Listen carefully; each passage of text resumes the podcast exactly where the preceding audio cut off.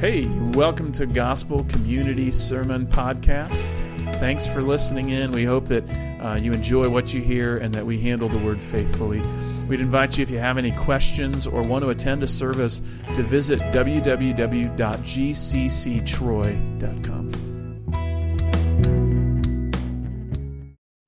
We are headed back into Exodus this morning. It's been a, a little brief uh, kind of uh, sabbatical from our time in Exodus, but this morning we get back into it and we enter into the thick of the law. The portions that you skip over when you read in your quiet times, maybe. Nobody's judging you. Um, but these portions can be a bit obscure. I have an exercise for us this morning. I thought we would stir up some energy before we start talking about oxen falling in pits and other things. I thought we would try and get you involved. Okay. So I, I want to see if you can name these slogans. Okay. So uh, the first slogan we have is just do it. Nike, right? It's probably on somebody's t shirt here this morning. What about this one? Have it your way. Burger King. Yeah. You guys like your fast food. I know how you How about this one? Guys, I'm just going to tell you, you want to bow out on this one, right? Because you're worth it. L'Oreal. All right, L'Oreal. Now, I just want to highlight something here that's happening with these slogans, right? Notice that all of these are kind of innately affirming about who we are. Just do it. And because you're worth it, because you can have it your way. It's just affirming of, of what you are and who you are. You can accomplish what you set out to do. I want to put one more slogan in front of you this morning Do what thou wilt. Are you familiar with this? This is the phrase from Aleister Crowley, a famous occultist from the early 19th or late 19th, early 20th century. This man was uh, responsible for pagan worship rituals and other things. Notice that at the heart of it, it sounds so much like our modern day slogans. Take out the thous and the wilts, do what you will. And it sounds like have it your way or just do it, doesn't it? The pagan rituals of old have become the modern day mantras of our present. Now, it's interesting by way of contrast to contrast that with what the New Testament defines as sin. In 1 John 3, uh, we hear John say that sin is lawlessness. In Romans 14, uh, Paul describes sin. He says, For whatever does not proceed from faith is sin. Sin is that inclination that we have to be self directed. It's the heart of our modern era, which tells you to simply do you, to be true to yourself. It never confronts you, it only affirms you and assumes that acceptance means affirmation of all of our conduct. So, the truth of our matter this morning is this that the more self defined we become, the more distant from God we become. The tragedy of our modern era is this. We, while we press further and further into our self definition, we grow further and further from the God who made us to dwell with Him. And if we're to know God and walk with God as we were made to do, we have to submit to His way of living. See, as we kind of investigate these two or three chapters where God kind of just spells out a portion of His law, I think what we're going to find is this that God gives his word to dwell with his obedient people. God gives his word to dwell with his obedient people. Now, as we kind of walk through this, we're going to see these five different emphases and and honestly it's really hard to put a rubber band around some of these laws you'll be talking about how to treat slaves and all of a sudden there will be kind of this sharp right hand turn to some other subject but as we kind of go through this law, we'll see it work in these five different categories. First, God cares about life in 21, 1 through 27. Second, God cares about recompense or, or repaying someone for their lost property in 21, 28 through 22, 15. Third, God cares about people, 22, 18 through 23, 9, specifically about justice. And we'll talk about that concept a little bit. Finally, God cares about rest in 23, 10 through 19 as he initiates patterns of Sabbath and clarifies patterns of Sabbath for the land and for his people and otherwise. And then we're going to circle back around this morning and come back to the front end of our passage where God makes provision when we don't care like he does. See, the upshot is this this morning God gives his law so that we learn to care about the things he cares about. Because if you and I are left to ourselves, we'll be self rooted in our concern. We'll be like Aleister Crowley do what thou wilt. I want to dive in this morning. We have a lot to cover, and I'm afraid we might go over our time, but we'll we'll fight through it, okay? First, let's talk about how God cares about life. Now, if we look at, at Genesis or Exodus chapter 21, uh, we start into this discussion about slaves. In chapter 21, verses 1 through 27, we see that God cares about life. And in verses 1 through 11, he gives us instruction about how men and women are to enter into the process of slavery. Verses 1 through 6 lay out how it works for men, and verses 7 through 11 works out how it works out for women. And so there's this defined process. If you look in verses 5 through 6, there's even this discussion about if a man becomes a slave and he starts a family, what recourse does he have? Have. He can uh, go to his master and enter into this kind of uh, option of eternal slavery, not eternal, but lifelong slavery to his master. The truth is, these slaves had rights. They were to be slaves for seven years. 21 verse 2 when you buy a hebrew slave he shall serve six years and in the seventh he shall go free for nothing Slaves who started families have a process laid out for them about how they can stay together as a family in verses four through six. Additionally, it makes provision for female slaves taken as a wife in verses 7 through 11. At the end of her sixth year, she was to be bought or to be married into the family, or she can continue as a servant. Verses 9 through 10 make sure that she's not mistreated. That if a, uh, an owner takes her in as a wife, that she still is, is treated as well as other wives. The next section focuses on murder. And the tie seems to be this whether giving your life in service or taking a life in murder, God cares about human life. And so 21, 12 through 27, it focuses around this word strikes, right? We see it used in verses 12 and 15 and 18 and 20 and 22 and 26. It's this idea that uh, whether you plan to or whether you didn't plan to, anybody who strikes another person and puts them to death is in violation of the law. And there's certain stipulations about what's to be happening there. Look at verse 12. Whoever strikes a man so that he dies shall be put to death.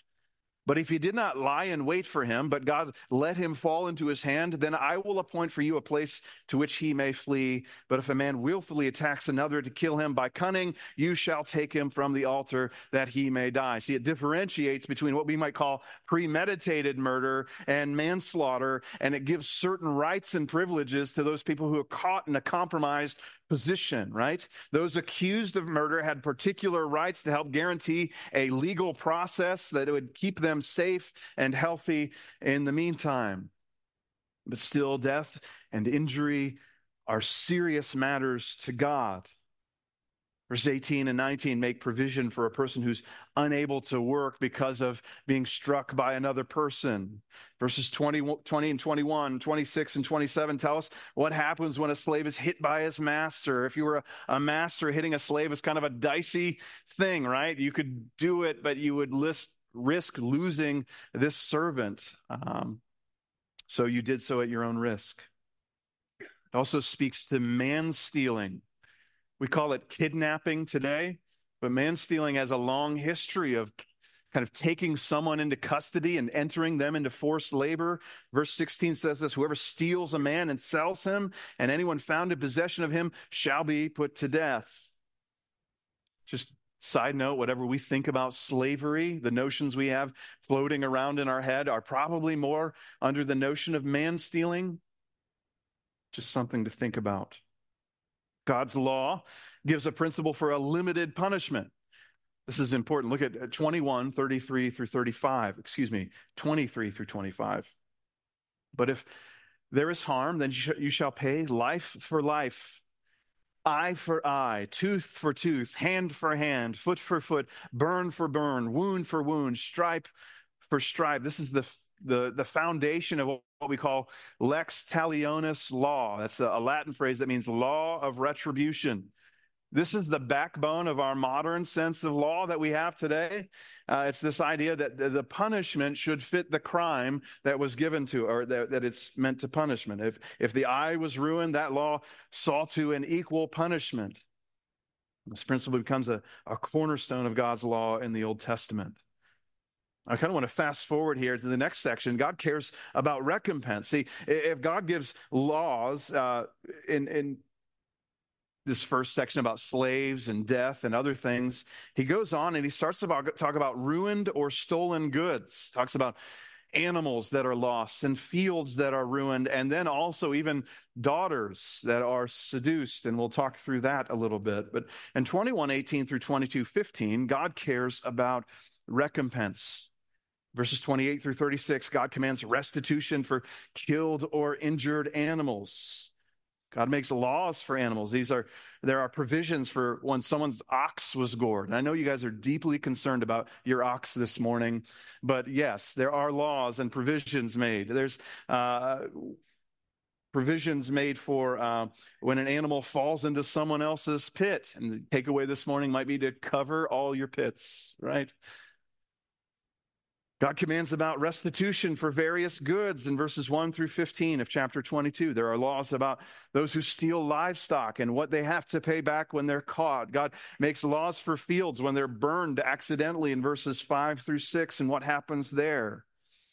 If we look at verses 16 through 17, we get a, another sense in chapter 22. God commands restitution for a seduced daughter. Look what he says. If a man seduces a virgin who is not betrothed and lies with her, he shall be, give the bride price for her and make her his wife.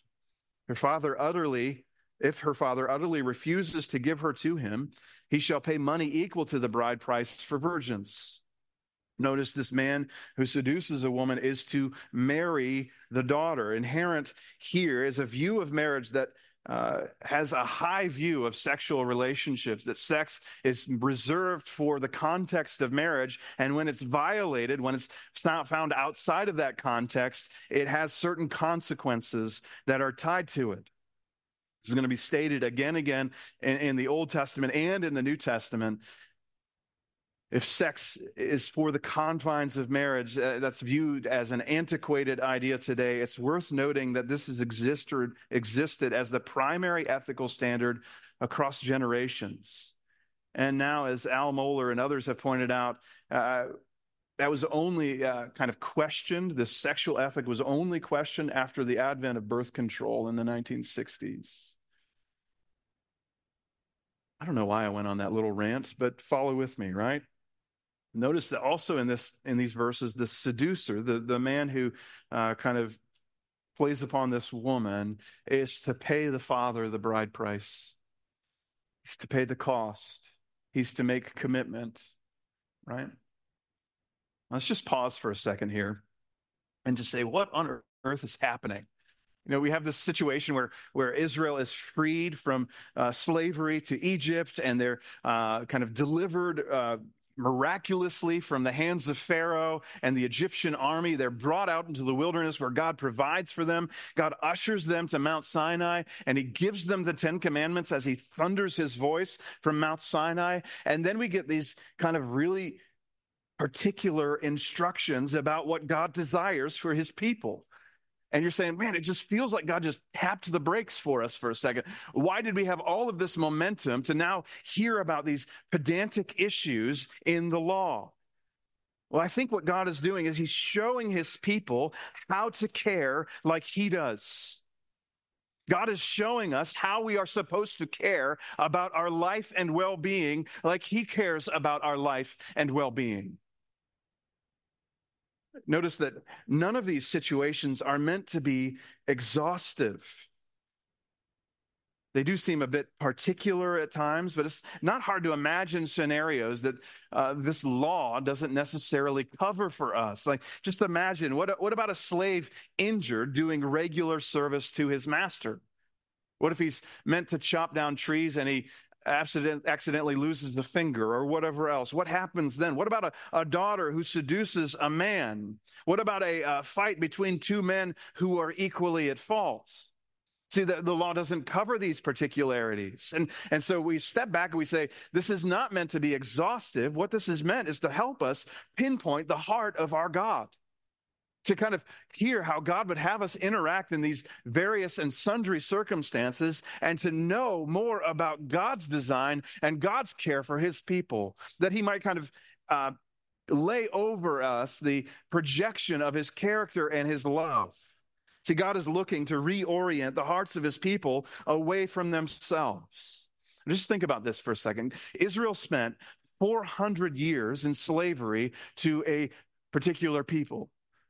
And by the, the culmination of that, we read in, in Exodus chapter 2 that they were vastly mistreated, Exodus chapter 1, that their own children were being put to death, that they were being beaten, taken advantage of.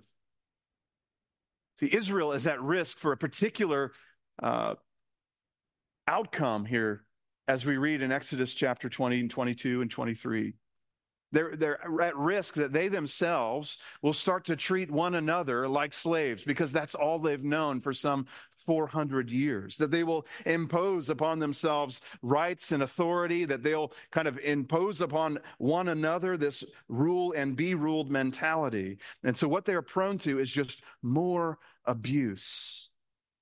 Instead, God is instructing them in His good way. He's reprogramming them in light of His gracious deliverance to live in line with His ways. And so He's establishing a way in which He might dwell with His people as they learn about His heart through His law.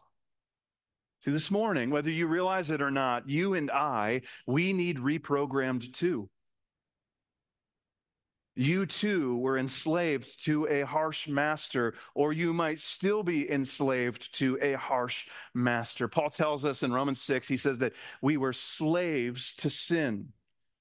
And that sin always required more than we had and gave out more than it promised. Uh, that is, we live beneath the weight of a sin minded heart. Our every inclination was to ourselves and away from God. And as such, we are prone to become a law unto ourselves, to do what Crowley said, do what thou wilt. Our modern day slogans are strange, right? We say these things like, in fact, I've even said these things to my kids, and I publicly repent. I say, You do you, man. I have not said any of these other ones, just so you know. Don't condemn me. I did say, You do you, but be true to yourself. I've never said that to my children. Don't ever expect me to do that. Oprah told us to find our truth.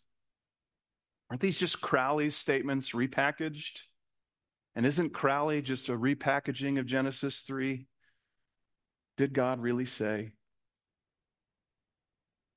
See, there's a reason this morning you and I need reprogrammed.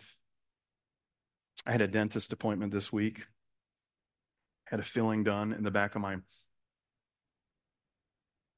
teeth, mouth. Wow, it's going to be a long morning. It came to me this morning that there's a reason I don't do my own dental work. Imagine trying to get the proper balance of anesthesia to be awake enough to pull out your own wisdom teeth, to scrape out the cavity that you have in just the right way. I would cause more pain than I avoided, wouldn't I? See, such is the case with our spiritual self direction. Those who are spiritually self directed will invariably cause more pain than they solve. And when their years are gone, they will leave behind a wake of confusion and difficulty. This be a warning to us this morning our sense of right and wrong, our sense of righteousness is so askew from the heart of God. And the only thing we'll create is heartache when we pursue our wisdom. We need to hear these words of God. We need to hear and see the projection of God's heart, his love, his care for humanity, so that we can be reprogrammed. We can understand. Now, lest we think this is just about information transfer, about the rules that are kind of laid out by God, I think this next section invites us to something different. We don't just need information, we need someone who's present with us.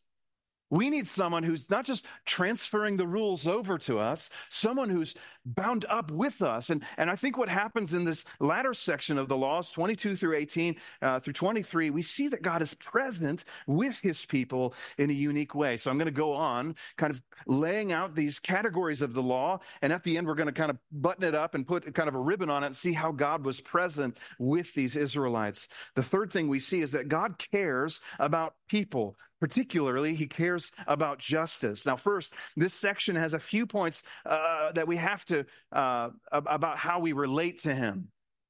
Uh, if we look at 22, 18 through 20, we see these prescriptions of death for certain categories of people. If you were a sorceress, you were to die.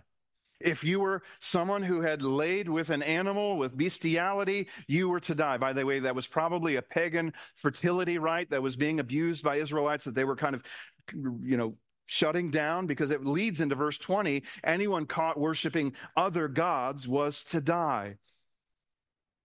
Verses 29 through 30 give us specific instruction about how to make offerings to God in, in chapter 22. So, what happens is in the midst of all of this, about uh, these discussions about what God wants us to do and how we treat other people and how we bring offerings to Him, He also gives instruction about how to treat the down and outs of our society. This is the sojourner, the fatherless, and the, the po- impoverished person. See, particular interest is given to this concept of justice. I'm going to ask you to look at chapter 23, verse 2, where the law says this You shall not fall in with the many to do evil, nor shall you bear witness in a lawsuit, siding with the many, so as to pervert justice. Or if we go back down further in 23 6, you shall not pervert the justice due to your poor in his lawsuit. Notice the particularities of what's spelled out, spelled out here. Lending money to the poor shouldn't come with interest in chapter 22, 25. It's crazy, isn't it? Have you ever stepped into one of these cash to check places or check to cash? It works the opposite way. You got to bring them the check and then they hand you the cash. They, they charge 20 to 25% interest on whatever loans they might give. It's, it's a blatant manipulation of poverty.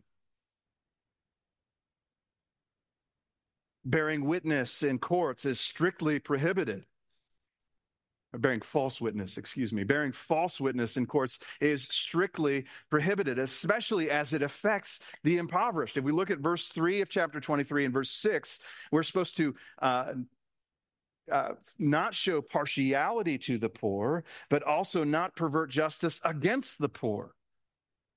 You understand then that we're not supposed to be on the side of the poor or against the poor as it pertains to lawsuits. We are to be about justice and not about the concept of perverting justice brought to those in our midst. 2310 through 19 lays out this uh, pattern of rest that God wants to bring. First, there's three different kinds of rest that are given here. In verses 10 through 11, there's rest for the land, right? Uh, every seventh year, you were supposed to let this land lay fallow. Look at 2311, that the poor of your people may eat, and what they leave, the beasts of the field may eat. See, there was this concept of gleaning that if you had a field, you were to plant it, and you weren't supposed to harvest the edges or certain portions of it so that the poor in your community could come and glean these fields and find provision for themselves. And if they didn't come, guess who else would come? The animals that lived in your area would come and they would be provided for by the abundant fields. But it started with you not overworking your field. So every seventh year, that field would lie fallow and it would be replenished and renewed. It's not just land. Look at verses 12 through 13. Verse 12 Six days you shall do your work, but on the seventh day you shall rest, that your ox and your donkey may have rest, and the son of your servant woman and the alien may be refreshed. See, God is interested in human refreshment through the process of Sabbath.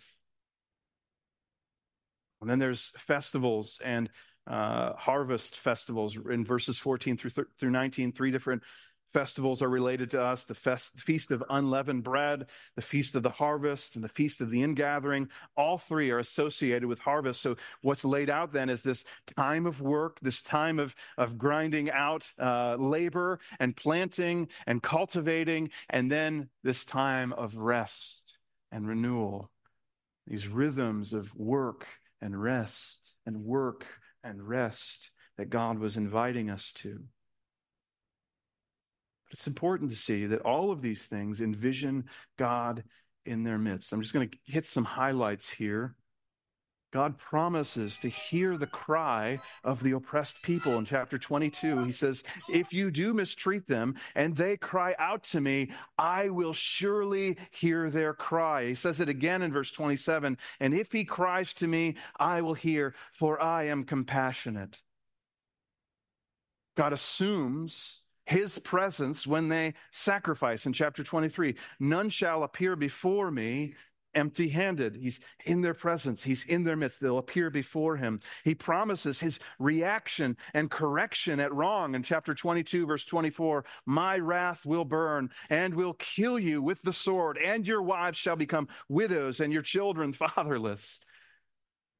See, the upshot is that God isn't just giving these directions and ascending back into the heavens. He's not just kind of shouting out, Hear ye, hear ye, and then retreating back into the castle, as it were. God is present with them and assumes that He will continue to be with them. God is present in the midst of these people. Thus, the very purpose of the giving of these laws is that He could dwell with them, they could dwell with Him. To God, is gracious in his law giving. He tells us how to care like he does. In uh, chapter 20, verse 22, chapter 21, 1. See, these laws, they, they seem antiquated, they seem out of touch with us, but they show us the heart of God. These laws show us that God cares about people that he cares about how we treat one another. He cares about how we treat animals and land. Further, that God is initiating a, a God filled world. I remember reading in uh, Gordon Wenham's commentary on, on the book of Leviticus, and he describes this idea that when the Israelites would receive the law, it, it really kind of transformed their view of the world. Because now, as they engaged the world, they saw everything as clean or unclean, to be partaken of with joy or not to be touched. Everything in the world is either for us or not to be partaken of, right? Perhaps you haven't thought about it this way, but God's laws are an expression of His grace. It's His grace to inform us of who He is, to, to reorient us, to reprogram us to His way, and free us from our bondage to our own will. Christian, God's rules are a grace to you. How many times do we think about God's rules, His commands, even in the New Testament or Old Testament alike, and we think of them as limitations, boundaries?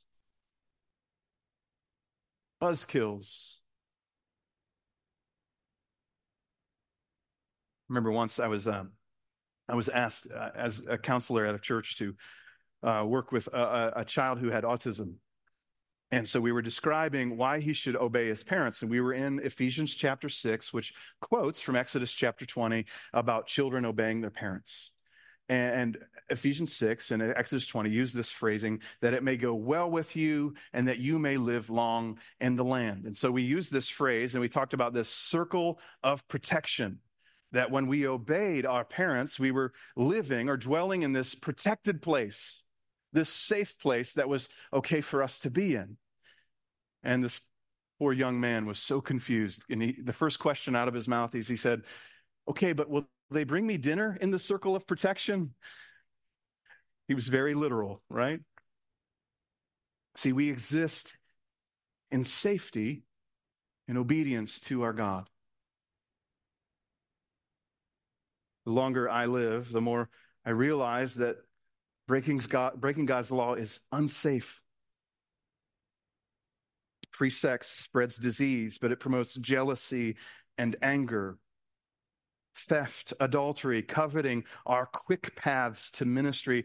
The second table commands are a guide to a painless life, but the first table commands are a guide to a joy filled life.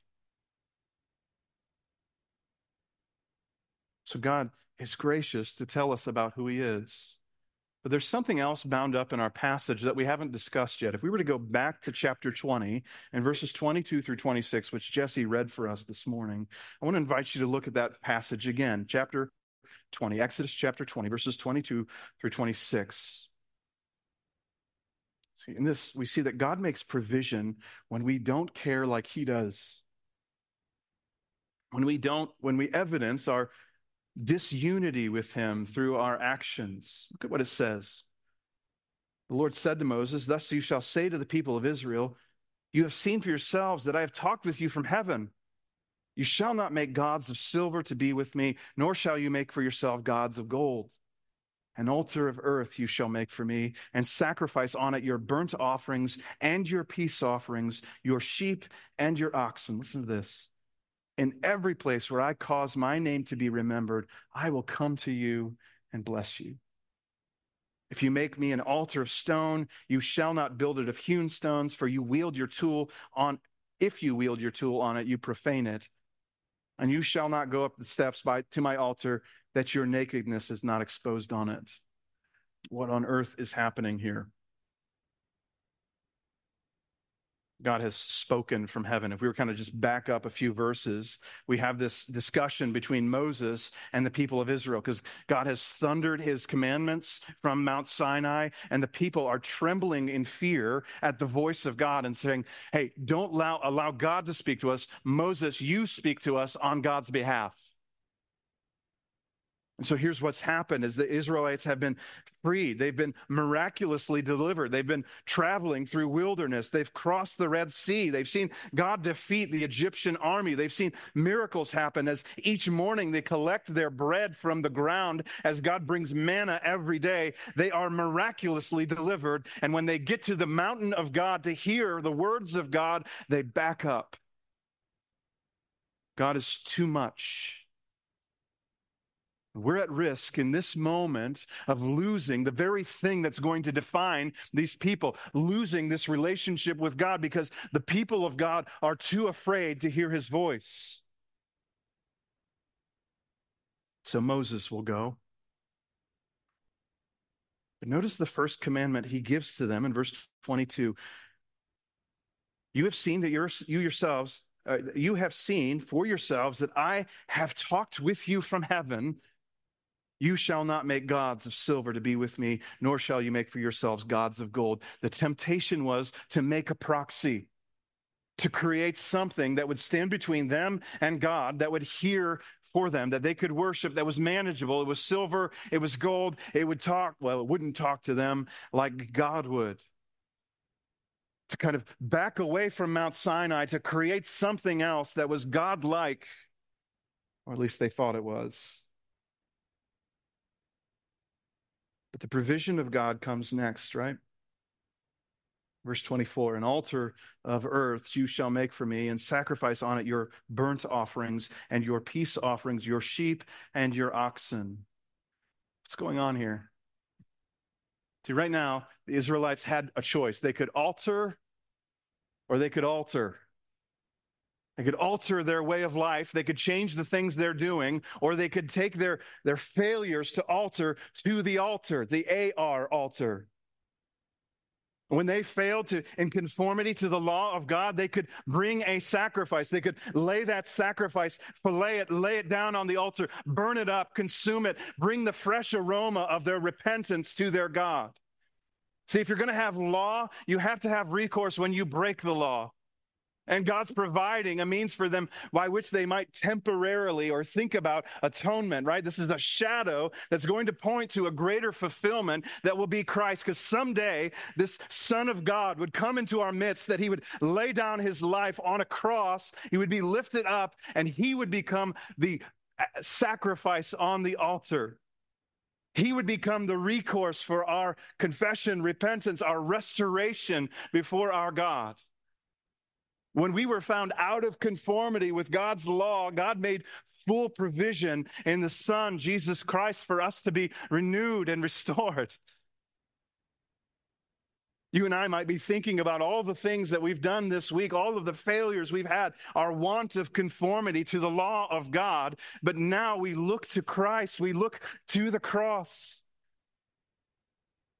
And we know that we're no longer condemned because Christ has taken our condemnation in full. He took our sins to the cross. He laid down his life as sacrifice and payment. He was resurrected in power so that you and I might no longer stand condemned before the righteous, holy God of Mount Sinai. That we might no longer have to backpedal away from the mountain of God.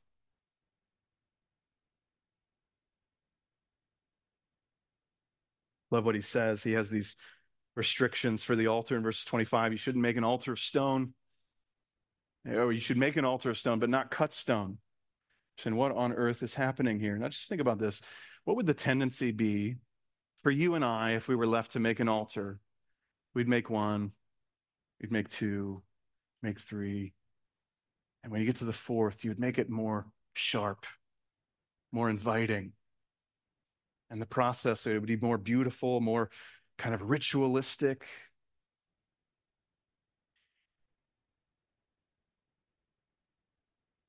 It wasn't to be made of these cut stones. This sacrificial system was God's. It was not to be manipulated by human craftiness. See, our tendency is to over spiritualize the reality of what God had given, to kind of paint it with our own processes and try and beautify it and make it something that it wasn't. Alternately, verse 26 describes the opposite tendency is to under spiritualize. You shall not go up the steps of my altar and show your nakedness. I don't want to spell this out too clearly, but if you wear a robe, you got to wear something under the robe. Right? Because nakedness was this sign of guilt. And if you're coming up to the altar to acknowledge your guilt and you're not thinking through this uh, kind of profaneness, God is asking us not to under spiritualize the altar. Well, not us, but these Israelites, right? There's a way we over spiritualize and a way we under spiritualize. And, and God is laying out a process by which we could have a heart of repentance, say, I was wrong. I need grace to offer this sacrifice. This morning, your obedience matters. Yes, you and I, if we are in Christ, we're purified from all sin. There's no condemnation for those who are in Christ Jesus. But, Christian, I'm here to tell you this morning your obedience matters. It's the means by which we remain sensitive to the presence of our God. It's not to say that when you sin, the Holy Spirit just kind of runs away and hides. It's not what I'm describing. Paul tells us that the Spirit is a seal guaranteeing our inheritance. When we disobey, God lovingly turns toward us in a disciplinary measure. The Lord disciplines those whom he loves. But instead, our obedience fosters a submission to God, which fosters a keen awareness of his presence. If you are to walk in step with the Spirit, you cannot do so with a disobedient pattern of life. What God is laying out for his people says, This is how you dwell with me. This is how you walk with me. This is how I tabernacle amongst you, is you have to be obedient. And now, on the other side of the cross, we are fundamentally forgiven. We are sealed with God's Holy Spirit. But I have to tell you, you still have to obey to feel the sensitivities to God's Spirit. It is your blessing in Christ for you to walk in obedience so that you can be in submission to his presence and to his goodness. See, I wonder this morning if, in the midst of emphasizing God's grace, I wonder if we've lost the importance of a Christ centered obedience.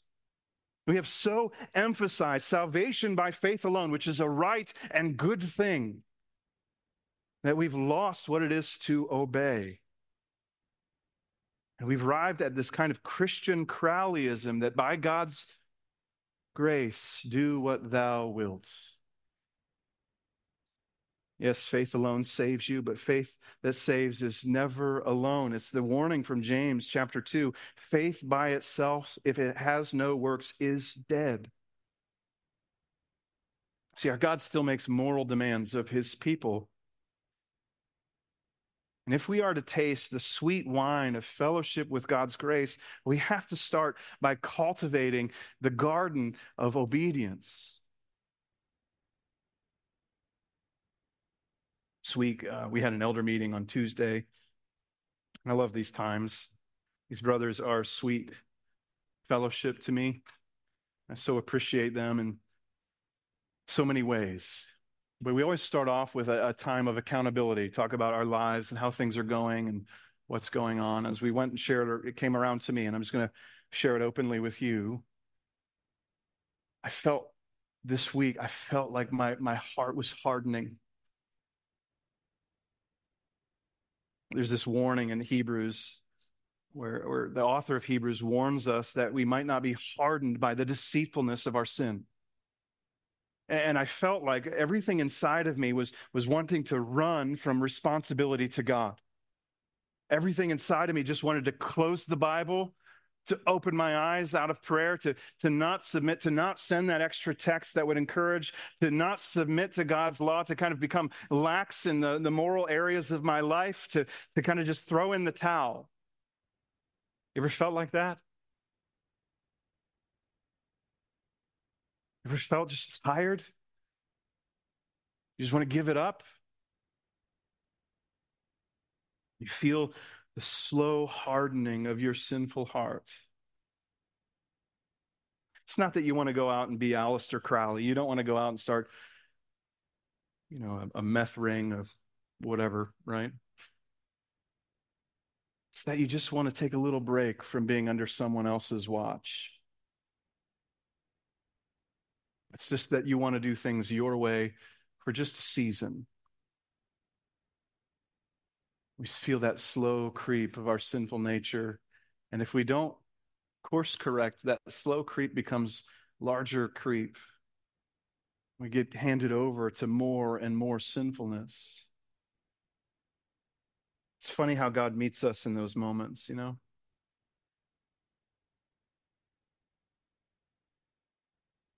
Later that week, someone, a friend texted me and asked to have lunch, and we went and grabbed lunch, and he provided, he sat with me, and he talked with me about God's grace and God's mercy.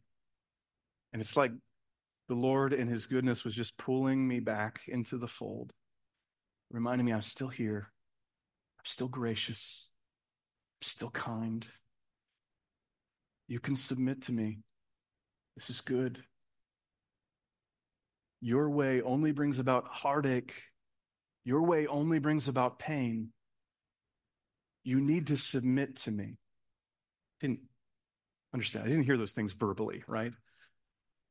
Through the set of circumstances, I was reminded of a God of grace who pursues us, who doesn't just leave us to fulfill the intricacies of his law. I love the song we sang this morning that was statement of God's goodness. You alone can rescue, you alone can save, you alone can fill us or lift us from the grave. We are recipients of grace, and what God has started, He will complete. Let's not abandon our submission to His rule and His reign. Let's press in to holiness and righteousness. Let's encourage one another so that our hearts aren't hardened by sin? I'm just telling you, you cannot do this alone. You cannot live what is laid out, maybe not in these laws in this chapter, but if we were to turn over pages to the New Testament and outdo one another in showing love, Romans 12, live in harmony with one another. Can't do that by ourselves, relying on our flesh. Let's find the sweet grace of our God. Let's press in. Would you pray with me to that end? Lord, we just pray. We plead with you. Lead us to greater righteousness. Make us holy as you are holy. Lord, I pray for myself, my own wayward heart that wants to just push away from your authority and your sovereign care. I pray that you would invite me back time and time again to your grace. Lord, keep me. Keep us. And allow us to be motivated by your cross, made new in your cross, so that we might put on patterns of righteousness. Pray these things in Jesus' name. Amen.